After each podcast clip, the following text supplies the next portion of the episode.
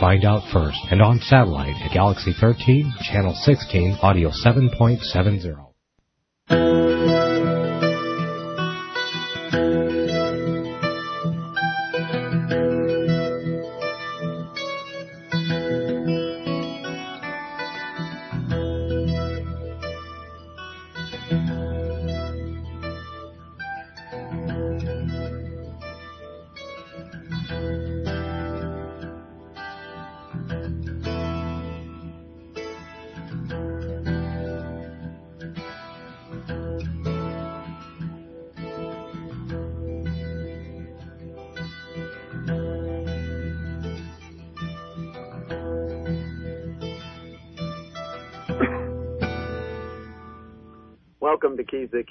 Brother Gregory, and we're going to talk about the Kingdom of God.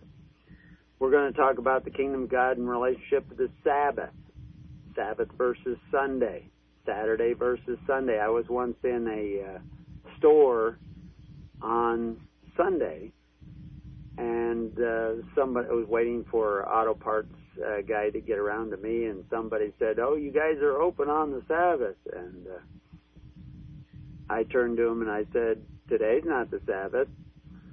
And he looked at me and he said, What do you mean? And I said, Well, the Sabbath means seventh day. And he says, Well, this is the last day of the week. And I said, and I turned to the big calendar on the wall there in the auto parts place, and I pointed to the calendar. I said, "Not in, not on any calendar I've ever seen. The the Sabbath is the seventh day of the week, and on every calendar, that's Saturday. That's what we call Saturday, is the seventh day. And he looked at the calendar and he looked at me, and, and I said, I, I'm not making a big deal, but you said Sabbath, and Sabbath is, is yesterday. and he says, Oh, you know, you're right. I never thought about it. And that's one of the problems. We never thought about it. We never think about these things and what they mean. Unfortunately, some people are thinking about the Sabbath and not getting the big picture. They're thinking that, oh, we need to be, you know, worshiping on the Sabbath and gathering on the Sabbath and worshiping God, you know, in in these ancient ways of the Hebrews. Well, that would be great if we actually knew what the ancient ways of the Hebrews were, but most people go and ask the Pharisees, what are we supposed to be doing according to the Old Testament? When they want to become Messianic Jews. In other words, accept Christ, but go back to some of the traditions of the Jews.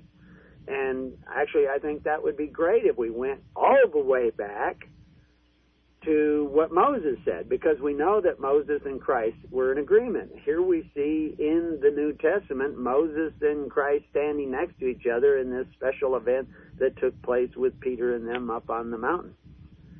So Moses and Christ were in agreement, but Christ made it very clear that the Pharisees and Moses were not in agreement. And this was also seen in the fact that they were not in agreement with Christ, and Christ is in agreement with God the Father, because he is God the Son. And so Moses and God and Christ and Elijah, they're all in agreement, but the Pharisees were not in agreement with them. But we keep going back to the Pharisees and saying, well, what were you guys doing? And we try to do that, and that's a big mistake. It's going to lead to the strong delusion that the Pharisees were under. And so we have to get the big picture. We have to begin to hear the Spirit of God in our hearts and in our minds and act according to the leading of that Holy Spirit because the Holy Spirit is who is to be guiding us. And we have these wonderful tools like the Bible to take a look at to obtain some information and knowledge. Knowledge is a tool, not a source. It's the spirit that's the source. And we talked about that earlier on other broadcasts. And we'll talk about it and talk about it and talk about it till the cows come home because that's very important to understand that you need to be guided by that spirit. And that spirit is the spirit of Christ in you. Now in Exodus 28, we see, remember the Sabbath day and keep it holy. And how you keep it holy is to remember that it was the seventh day that God rested, but it was the six days before that he worked. And so, where did this idea of worshiping on Sunday come from? Well, it started very much so with Eusebius and Constantine.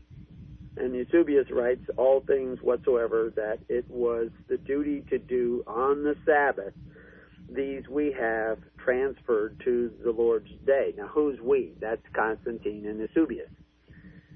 And did they have the authority to do that? Well, I don't even think Constantine was a Christian, and I have my doubts about Eusebius at times too. And I don't want to pick on the individuals, but I certainly see them doing things contrary to the ways of Christ. Constantine was a murderer all his life. He didn't even get baptized until he was dead. There's uh, some dispute as to whether he was completely dead when they sprinkled water on him when he was lying on his deathbed. But his actions alone, the fruits of his actions, are clearly not that of a Christian. What he did was he claimed to be the Pontifex Maximus of the church. He was the high priest of the church. He just made himself that, sat on a golden throne, called all the bishops of the Roman Empire to come to a meeting. There was at least 1,200 known bishops at the time, 319 show up, and that's not a quorum. So they didn't really trust him. And those who came some of them even left before the meeting was over. The next time there was a meeting, there was about 150 guys show up, yet there were far more bishops. Why so few? Is because really the church established by Constantine didn't have much going for it. Most of the people that were the members of that church did not repent and get baptized. They just got baptized. That was the call. Just get baptized and their leaders were clearly not men of Christ, not following the ways of Christ. Uh, they were, uh, none of them hardly even uh, matched what the Bible says are the qualifications for being a bishop. They don't even come close in many cases. And, but they were well financed millions upon millions of dollars were poured into this new church established by Constantine. Uh, huge uh, tracts of land, uh, buildings, uh, altars of silver, thousands of pounds of silver were given to these guys, and regular uh, encouragement through donations by these rich and elite were creating this new church. Most Christians that had existed before Constantine had nothing to do with this group. They weren't a part of it. They didn't agree with it. They were doing something completely different. There were some Christians who began to be enticed by these tremendous gifts and what have you. One of the things we need to understand is that the previous emperors before Constantine property that had legally taken away from the church. Yes, the church had property the ministers lived on those properties. They uh, had granaries. They put up food. Uh, they provided care uh, for the needy of their society, and they did it in a very unique way. Which brings me to the second quote. But Sunday is the day on which we hold our common assembly because it is the first day on which God, having wrought change in the darkness and matter, made the world. And Jesus Christ, our Savior, on the same day rose from the dead. So Justin is talking about this idea of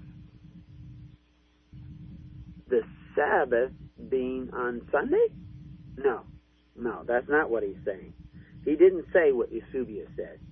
Eusebius said all that we were supposed to do on the Sabbath we're now going to do on this Sunday uh, to the Lord's Day. But he's saying that Sunday is their day that they hold their common assembly. The Sabbath has never been a day of common assembly. It's a day of rest. And it's not restful to get everybody together and go to another location and gather with a bunch of other people and start providing. The way the Sabbath was that you went home. And sometimes you took a guest home and you had your meals kind of prepared ahead of time, so there was very little fuss and muss. People running around doing stuff was not what we were all about. It was about resting. Resting in the Lord, knowing that the Lord is the Lord of our week And he said to rest on that day, and out of respect, we try to rest on that day. Here I am on Sabbath doing a radio program.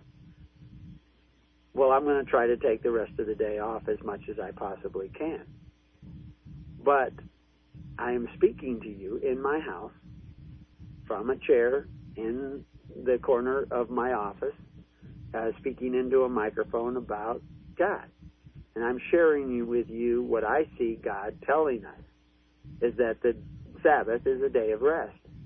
Not a day of common assembly. So what was Justin talking about 150 years before Eusebius? Uh, as a matter of fact, he was writing that to the Emperor uh, Antonius Pius who was a very interesting emperor, as emperors go. They're all kind of fascinating characters, some of them very despicable, but he was a pretty moral guy. He started uh, orphanages, and in the starting of those orphanages, uh, he uh, was actually an orphanage for girls specifically because there were a lot of homeless uh, children, orphans that were caused by famine and uh, sickness and and disease that would sometimes run rampant through Rome during the decline in fire.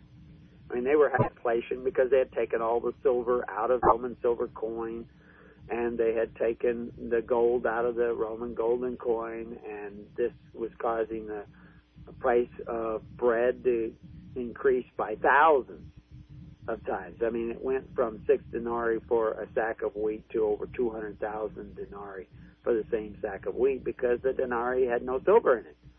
And any government that would do something that stupid, that foolish, and any people that would allow that to take place would be absolutely worthy of nothing but destruction and should be uh, under tribute and should be um, having uh, terrible things happen to them because they don't have just weights and measures in their pocket.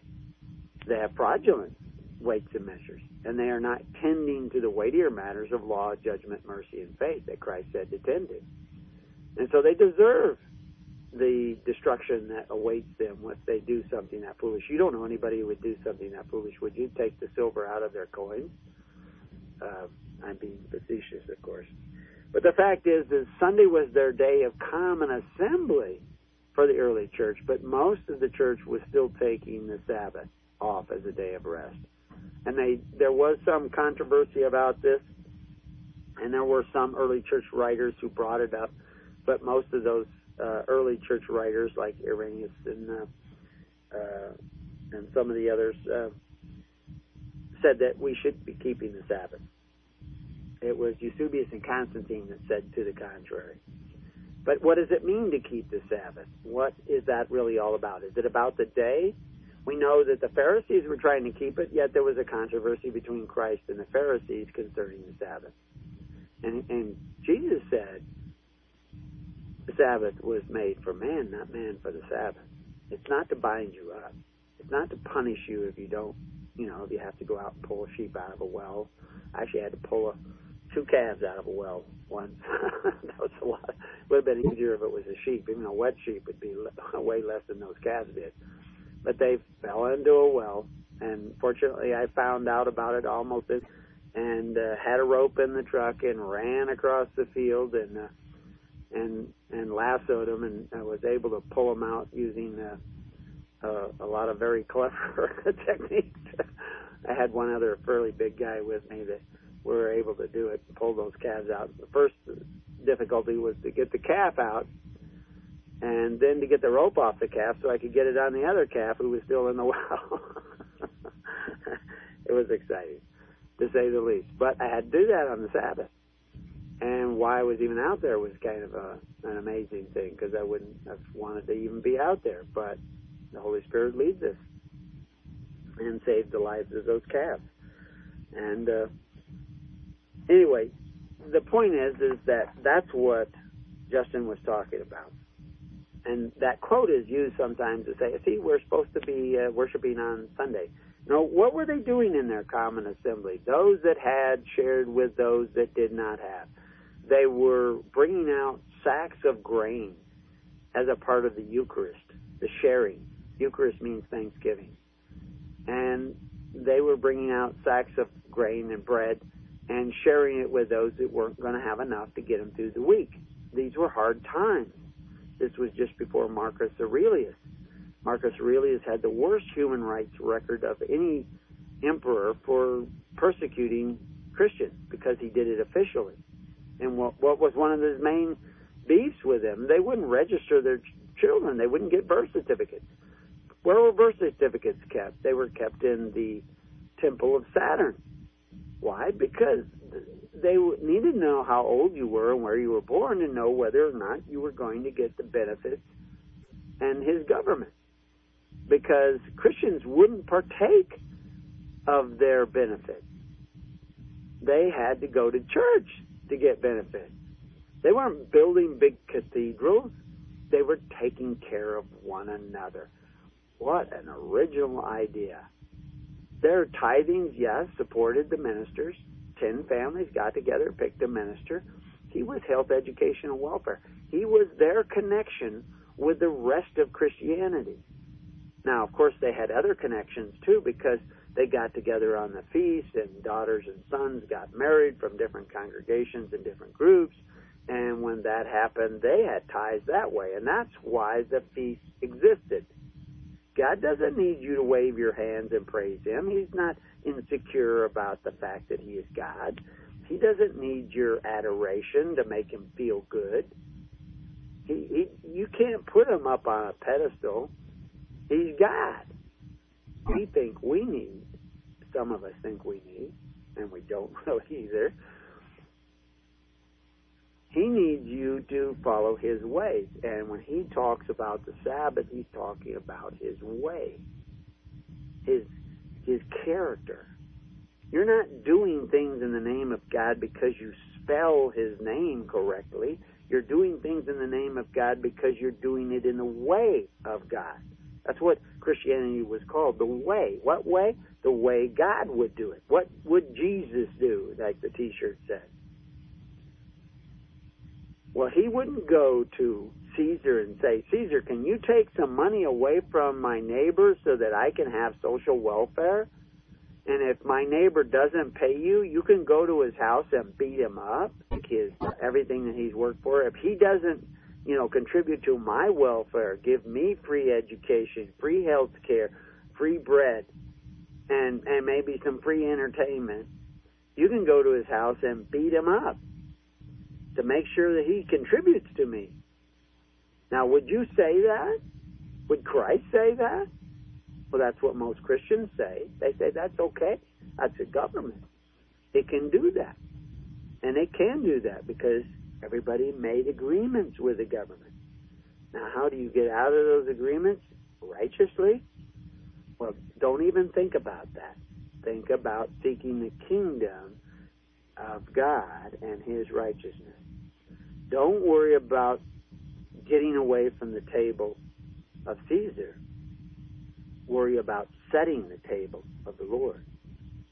And the way we are showing people how to do this is we've started this internet network. You can join the Living Network in your area. Can get on the group, and then you're on an email group. Are you in the church? No. You're on an email group. Are you keeping the Sabbath yet? No, not yet. You might be taking Sunday off or Saturday off, uh, but that doesn't have anything to do with keeping the Sabbath. Keeping the Sabbath has to do with working for six days and taking your day of rest as opposed to taking your day of rest and owing six days of work. That's the way the world does it. You you apply and you get a guarantee of benefits on faith, hope, and charity, but for fear and violence you are guaranteed that we will take from your neighbor if you need anything. That's what you're guaranteed. And you're saying, yeah, I like that idea. What you need to do is like the ideas of Christ, loving one another, caring for one another, pure religion, taking care of the needy of your society unspotted by the world, the world being the constitutional order and system of governments that have benefactors as their leaders but benefactors who exercise authority, benefactors we were told not to have, and early Christianity didn't have, And in order to provide for their needy, they needed to meet on the first working day of the week and say, hey, anybody need anything? What's your prayer? What's your application? Do you have enough food to get you through this week? Is everybody here? No, a couple of people couldn't make it because they're, you know, sick or, you know, they're too far away. And said, okay, well, here, take some of this bread and take it to them and check on them. And they give it to a deacon, a minister, and he runs through the streets and he makes sure they got enough to get them through. Why? Because those who had shared with those that didn't have enough. They loved one another. And a very interesting thing also takes place when you have this intimate relationship of tens, hundreds, and thousands, which is the way the early church was formed, and we see it all over Europe. We explained it in detail in the book Thy Kingdom Comes. You have an intimate relationship with the needy of your society. You know who is really just a lazy bum and who really is deserving of gifts, gratuities, and benefits you have discriminating, discriminating charity. You don't have charity. You have the sin of Sodom and Gomorrah. Then, at a time of affluence, you did not strengthen the poor. You weaken the poor by giving them too many gifts, gratuities, and benefits, which Plutarch says is the greatest destroyers of liberty. So the Christians were meeting on Sunday for a reason after their day of rest on the Sabbath.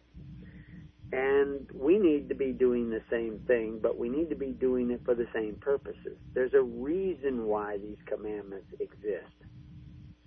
There's a, there's a way expressed in those commandments. You know, I actually have ministers saying, "Oh, well, that's all done away with. We're saved by grace." Well, of course, we're always saved by grace. There's nothing you can do where God owes you salvation. But did Jesus say you don't have to keep the commandments? He says that you want eternal life, keep the commandments. He says that if you love me, you will keep the commandments. Period. He didn't say if you love me, you'll try to keep the commandments. He says if you love me, you will keep the commandments. If you're not keeping the commandments, you better take a look at what you call love. Because maybe you don't love him as much as you need to love him, and you don't have eternal life because you're not keeping the commandments. Now, I'm not saying you're saved by works, but you will be judged by works, and the Bible tells us. Not those who say, I believe, I love the Lord, I, Lord, Lord, but those who are doing the will of the Father. Not that in the doing, God will owe you. He won't. He's still saved by grace. But if the Bible is going to be a reproof uh, for a correction, it's telling you if you want eternal life, keep the commandments. If you love me, you will keep the commandments. And they're telling you how you can tell whether or not your love is real or if you're just fooling yourself.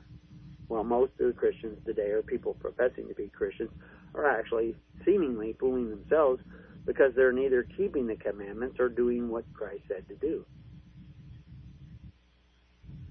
So we'll talk more about this Sabbath when we get back, and we'll look into more about the bigger picture of the Sabbath and about this way of Christ.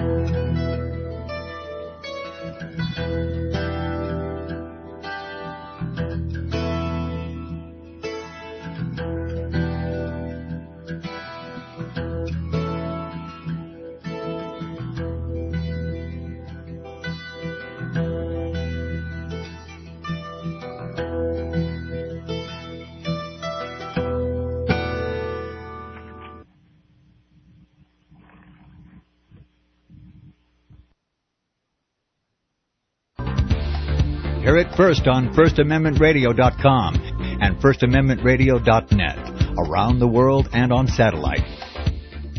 Since the beginning of time, kings have sought it, nations have fought for it, it has been traded, it has been borrowed, it has been purchased, it has been stolen, there's a reason for it. To secure the blessings of liberty to ourselves and to our posterity. Invest with the security of gold and silver Call Discount Gold and Silver Trading at 1-800-375-4188 or visit discountgoldandsilvertrading.net. Listen to Financial Survival with your host Melody Cedarstrom and regular guest world-renowned economist Robert Chapman right here on FirstAmendmentRadio.com at 4 p.m. Eastern or 1 p.m. Pacific Time.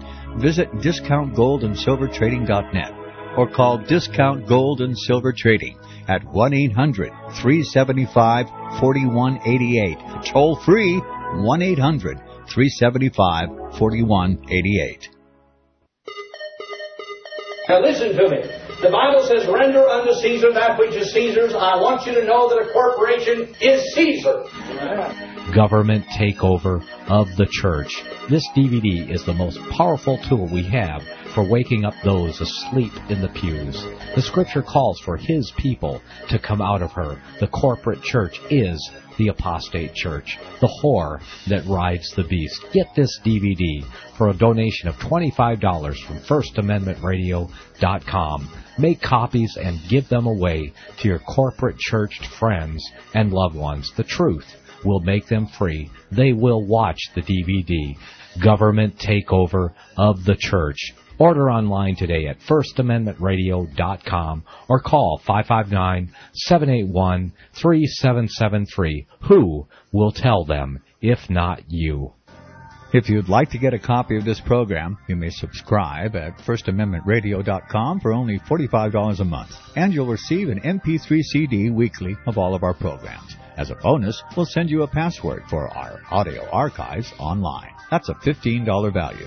Or you may request any month of any program on one MP3 CD for a minimum donation of only $25, or any single program on tape, MP3 CD, or CD for only $15.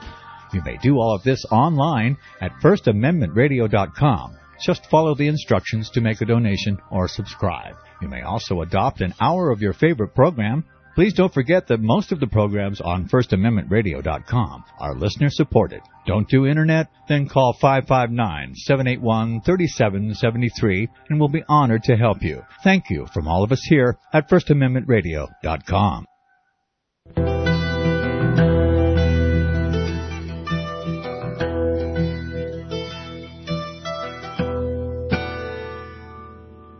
Welcome back to Keys of the Kingdom. I'm Brother Gregory, and we're still talking about the Sabbath versus Sunday, the Sabbath being the day of rest.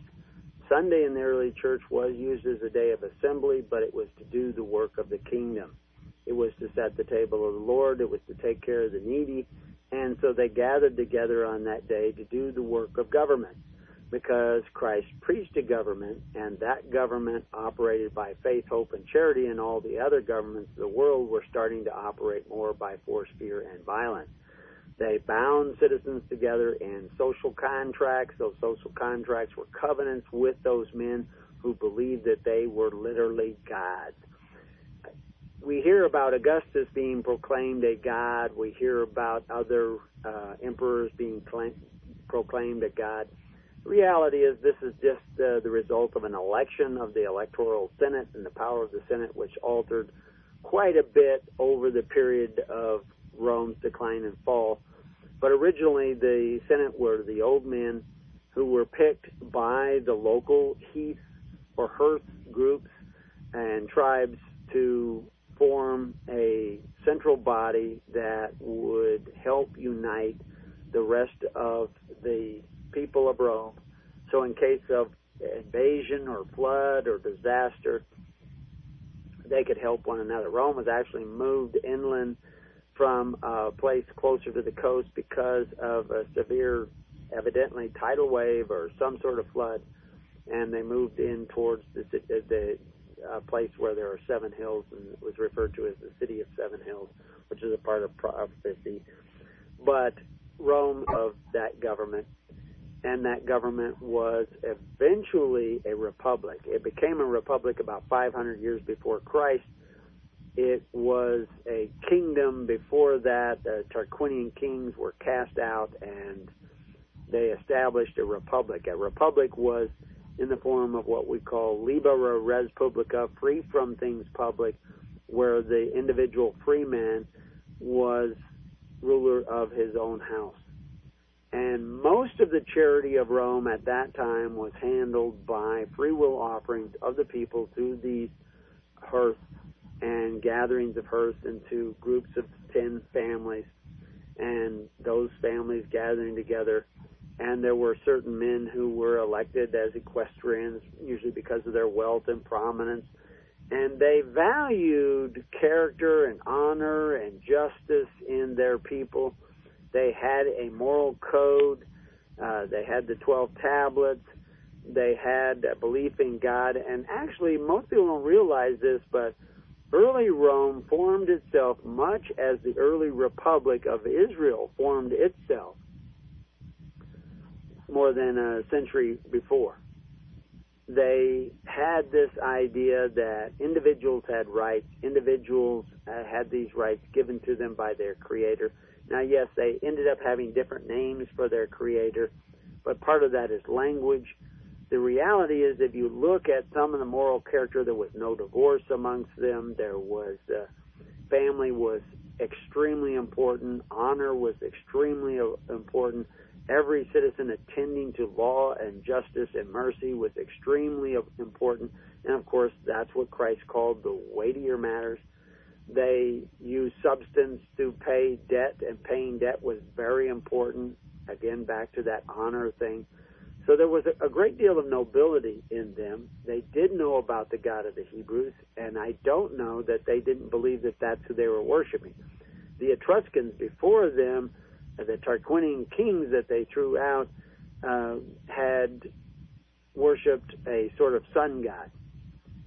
And you'll see Etruscan uh, jewelry having uh, images of the sun on it. Now, again, I'm not going to start getting too in depth into the symbolism of that. Let's look at the actual character and the way in which they operated. Now, they certainly didn't walk on water. They certainly were not a perfect people, but because they had the virtuous integrity built into their belief system, they prospered. They prospered to the point of affluence above any other nation. And this gave them power. They most of their wealth they did not obtain by conquering other nations. Most people don't know it that the legions were, you know, if you were a legionary, you were not likely in the course of your whole life as a legionnaire to pull your sword in battle. The battles get a lot of the press, but the reality is most of the legionnaires were builders.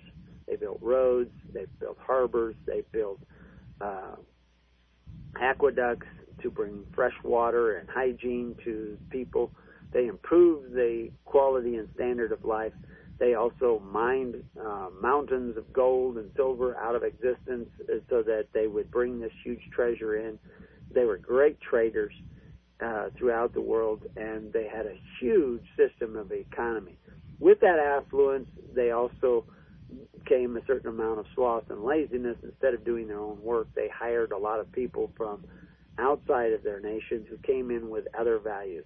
They did have battles and wars and disputes with other governments, such as the Greeks, and the Greeks brought in their own influence of corruption into their society. But bringing corruption to a society is not enough. The society has to be susceptible to that corruption. And of course, with that affluence came that. There were very many noble men, even at the time of Christ, that were still wanting to go back to the ways of the Republic. But once Octavius became the savior of Rome, Augustus Caesar, the the die was pretty much cast, and the moral character necessary to bring the people back to a state of freedom did not exist. You were not going to get the vote. Most people don't realize that there was a vote. You voted to establish who was going to be in the Senate. The Senate voted who was going to be the emperor and who was going to be the god of the nation. What was the god of the nation? It was the apotheos, the appointer of gods throughout the nation. We have an article on this in God's Many. Uh, we also make a reference to it in the uh, pamphlet Rome versus Us. The apotheos, or uh, the appointer of gods, which Augustus, this was his title, simply means he appointed judges throughout the empire to decide imperial matters of law and that's what they were doing. They were appointing the judges. The same title is given to George Washington because, as President of the United States, he had the power to appoint federal judges throughout the Empire of the United States. And the Empire of the United States, because at that time all the states were separate governments, separate states. They were as foreign to each other as, as Mexico is to Canada. So understanding this context of history, we can see how history repeats itself. And so this idea of the Sabbath, which is a day of faith, and see, we don't live by faith. We don't live by charity. We don't live by hope anymore in most of the governments of the world. We live by entitlement. We don't pray to God for our daily bread. We pray to the gods of this world for our daily bread. And we know that the daily bread that they offer us is simply taken away from our neighbors. So by the very way in which we exist in the world today, we are coveting our neighbor's goods. That's where we're at. We have abandoned the law of God. We have abandoned the laws of Christ. And we have sat down and eat with rulers, and we have done so as men of great appetite. And we have been served deceitful dainties, and what should have been for our welfare has become a snare. And for those of you who are aware of these quotes in the Bible that we quote all the time, know that I'm, I'm just literally almost reading out of the Bible as I'm speaking to you.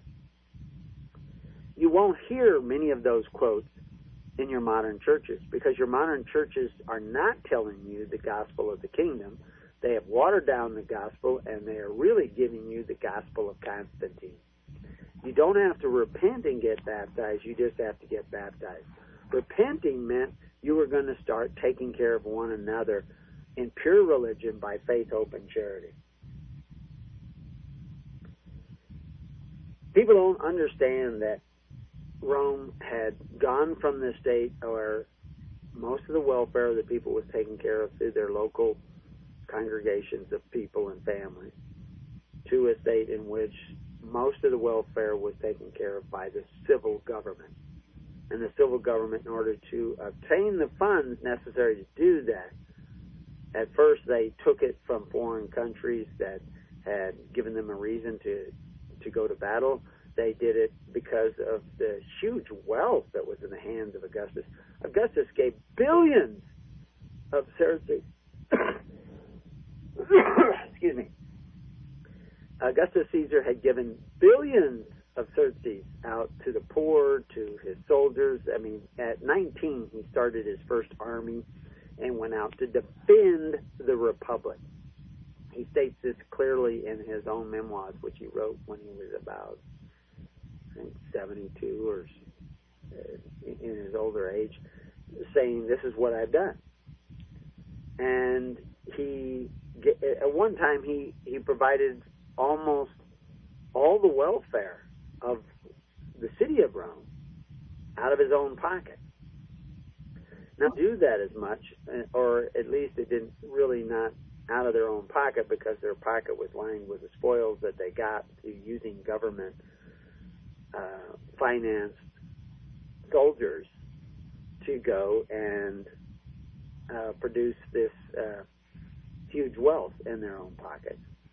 But the reality is, is that if you go back to the ways that Moses was telling you, you're not supposed to be taking these spoils because suddenly it makes war profitable, and that's what happened to Rome when they got, you know, most of their wealth they obtained before all these wars, and but their need for the benefits made it so that they had to extract more and more from those countries they conquered, and therefore their tribute demands went up and up and up. But at the by the time of uh, Septimus uh, Severus, um, who actually was an emperor, I think he came from the north, uh, which is only you know about a hundred years after Christ he had a, a social welfare system that included health care for the entire empire, free medical for the entire empire.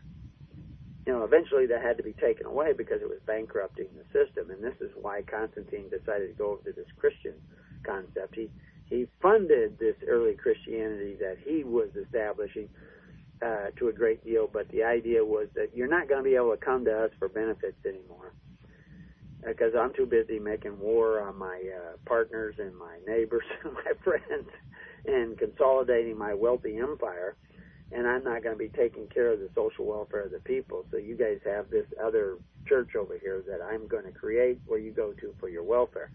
And so, still, even though this apostate Christianity was formed by Constantine, it did take care of much of the welfare of the people. It also allowed for a lot of other things to come in where they were able to actually begin to oppress the people. The took place during the Hasmonean uh, rule of Judea, where the power of the Levites began to control more and more of the property of the people, more and more with the, the welfare system that was set up by Herod and and some of the kings before him. But Herod started baptizing people into the kingdom of God, and but when you got baptized, you were also registered, and you had to pay in, or the police would come knocking at your door and saying, you know, time to contribute. And if you didn't contribute, you could be arrested, your property could be seized, etc. This is where Christ comes in and says, no, we're not going to do it that way. We're going to do it the way Moses said. We're going to do it by faith, hope, and charity, and by loving one another. And we had to turn away from that. Somehow or other, people think, oh, that God did away with, or Jesus did away with the Sabbath. It's Constantine who did away with the Sabbath, and he did so for his own personal and private use. If you go back to some of the other authors of the Bible, you'll see that uh, uh, uh, Tertullian, uh, I shouldn't say authors of the Bible, authors in the early church, Tertullian and others were saying that thus Christ did not at all rescind the Sabbath. He kept the law, referring to the Ten Commandments thereof, and he restored to the Sabbath the works for were proper for it. So what were the works proper for it? Well, it was not only the rest on the seventh day, but it's the work you did the other six days, and that work of the church began with taking care of the social welfare of the people that you, if you were sick, you did not go to the national health care system set up by the emperors. You went to church. If you didn't have enough food to get you through the week, you didn't go to the national welfare system set up by the emperors through the temples of Saturn, and where you would show your birth certificate to prove that you were eligible for those benefits. You would go to church. And they knew you at church and they took care of you at church. You know, we're to take care of the poor in our church first, and then later we'll talk about the Uh, the aid to foreign groups. But we're not taking care of the needy in our church. So why are we out there giving to and and weakening the poor in the rest of society? we need to turn around and repent and start operating in a much different way. We, in this country, we've gone into a system of socialism that covets our neighbor's goods, and that, by essence, all socialism is evil that operates through civil government. In one sense, Christianity is a socialist state, but it's based on free will offerings and that makes it distinct from any other system of socialism because if the offerings are not free will, if the leaders are not titular, you are on your way to despotism. You're on your way to Babylon. You're on your way to benefactors who exercise authority one over the other. And we were not to be that way. And if we're not to be that way, what part of not be that way don't you understand? We need to repent. Now, in order to do this, we've started this network. You can join that network, and you're in that that network by email. But you need to pick a contact minister. People say, "Well, I don't know any of these guys." How are you going to get to know them if you don't pick them? Somebody volunteers. You say, "Hey, you be my contact minister. Give me a call. I'll give you a call. We'll talk. If we can, we'll drive near each other. We'll meet each other. We'll get to know each other." Are you join? You say, "Well, there's hardly anybody in my area, so why join?"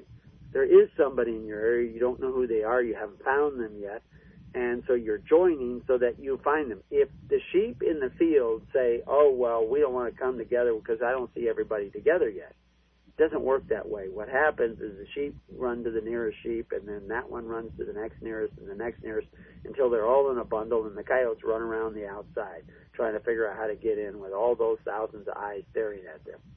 And if the sheep are really smart, which some of them have been in the past, we used to have an old Mustang out in the field, and when the coyotes came in, they all ran together, but they also ran together over by that old Mustang. And so you saw all these sheep with their thousand eyes staring outwards at the coyote, and he's looking around to look. He wants to come in from the back, and there is no back because they're all staring outwards. But in the middle of them, there's this big, huge, tall black Mustang, and we didn't lose a sheep during that time. Finally, that Mustang died at about 150 years in horse years. about 35 years old. Uh, but uh, that's that was good sense to come together. And the sheep doesn't have a brain as big as you, so don't be outdone by those sheep. You need to learn to come together, and the email network is just a way to begin that process. And it's a process. Pick that contact minister, and we'll try to find others and bring them together. If you're waiting for somebody to build it and then come, forget it. You build it. You build it together with those there because when you do that, it will belong to you. We're not going to do this for you. You got to learn to carry your own weight if you're headed for the kingdom because by caring about those others you have not yet found yet in your area, you show that you love one another. And if you say, well, I don't want to come till you guys have a group formed, then give me a call, forget it. You're not suitable for the kingdom. You're not fit for the kingdom. You're not doers of the word. You're supposed to be out there seeking one another. Don't expect others to do it for you. Be a part of the solution, not a part of the problem. The problem is selfishness and apathy. So we mentioned briefly that there was a baptism of uh, John the Baptist and there was a baptism of Herod, and there was also a baptism of Constantine. Constantine didn't require repentance John the Baptist and Christ did. Herod required that you actually abandon the Ten Commandments and start coveting your neighbor's goods through his social welfare program. That's pretty much the way the world is today. You have both the world of Constantine in the form of the apostate church and the world of Herod in the form of social welfare system. And I say Herod, but we could also say Augustus Caesar and some of these other Caesars that followed him some of them actually tried to restore the republic. At times, Augustus was trying to do that. That was one of the major platforms that he spoke on when he was trying to get elected. But he didn't have too much trouble getting elected considering his fabulous wealth and the fact that the army was answerable to him. But this, of course, was 500 years after the establishment of the original republic, and we were already seeing at the time of Augustus the death throes of that republic. It became a new republic, not Liber Respublica, things free from things public, but things public, Res Publica. And we talk about that in Higher Liberty and some of the other books to explain it in greater detail. But continuing this discussion of the Sabbath, and there are three that bear witness in earth the Spirit, and the water, and the blood. And these three agree in one we need to agree in spirit. Now, there's a baptism of water, but more important, there is a baptism of spirit. And we are to baptize people in spirit. Now, how do we do that? Well, we have to have the ways of the Spirit, or the Holy Spirit will not dwell in us, will not live in us. And we may have accepted Christ in our hearts, but we may have been grain that sprouted along the road too. Will weeds grow up and choke us out? Will the birds of the air come and pluck us up? Or will we persevere until the end? We need to persevere until the end. Jesus answered, Verily, verily, I say unto you, except a man be born of water and of the Spirit, he cannot enter the kingdom of God. Well, evidently Constantine said, you know, you just have, you don't have to change in the ways that you operate, in the ways that you live. And he continued to make men nothing more than merchandise and human resources. And that's what we've done today. Peter warned us through covetousness they would make merchandise of you, and that's what's happened. You have made agreements with people who do not believe in faith, hope, and charity, but believe in force, fear, and violence, and you have been made human resources, and now they can come and take your sons and daughters and put them to their own work.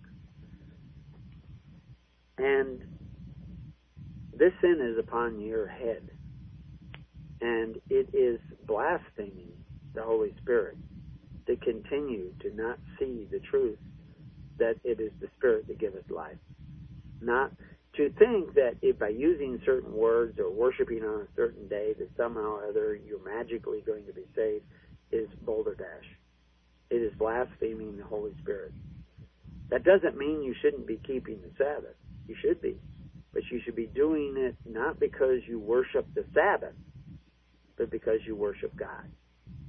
You need to have His Spirit written in you.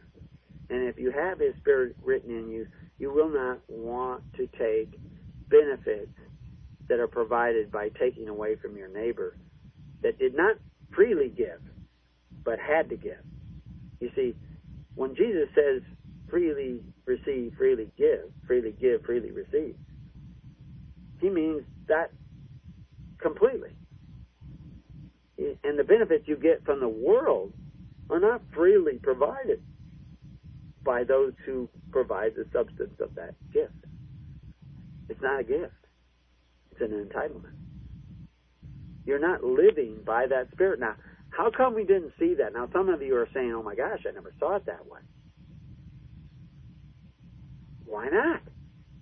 But be assured, if you're seeing it that way now, that is by the blessings of the Holy Spirit. Because I can say this to a lot of people, and they say, "What are you talking about?" I don't get that. You know, I, I that they owe me. I paid in. They owe me. Then you never cast your bread upon the waters. You paid in. You're just buying insurance. You have cast in your lot and consented to all have one purse. And you say, I have an entitlement to your purse because we're all in the same system. You've betrayed God. You betrayed the Sabbath. You betrayed Christ.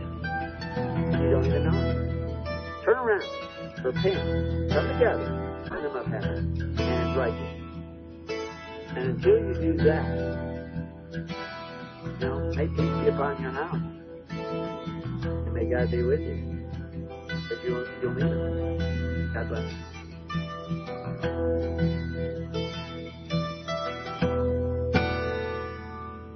You have been listening to The Keys of the Kingdom with Brother Gregory of His Holy Church.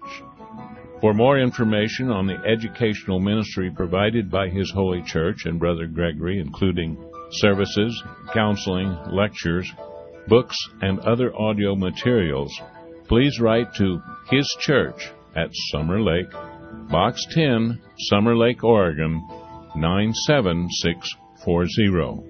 You can also on the web at www.church.net.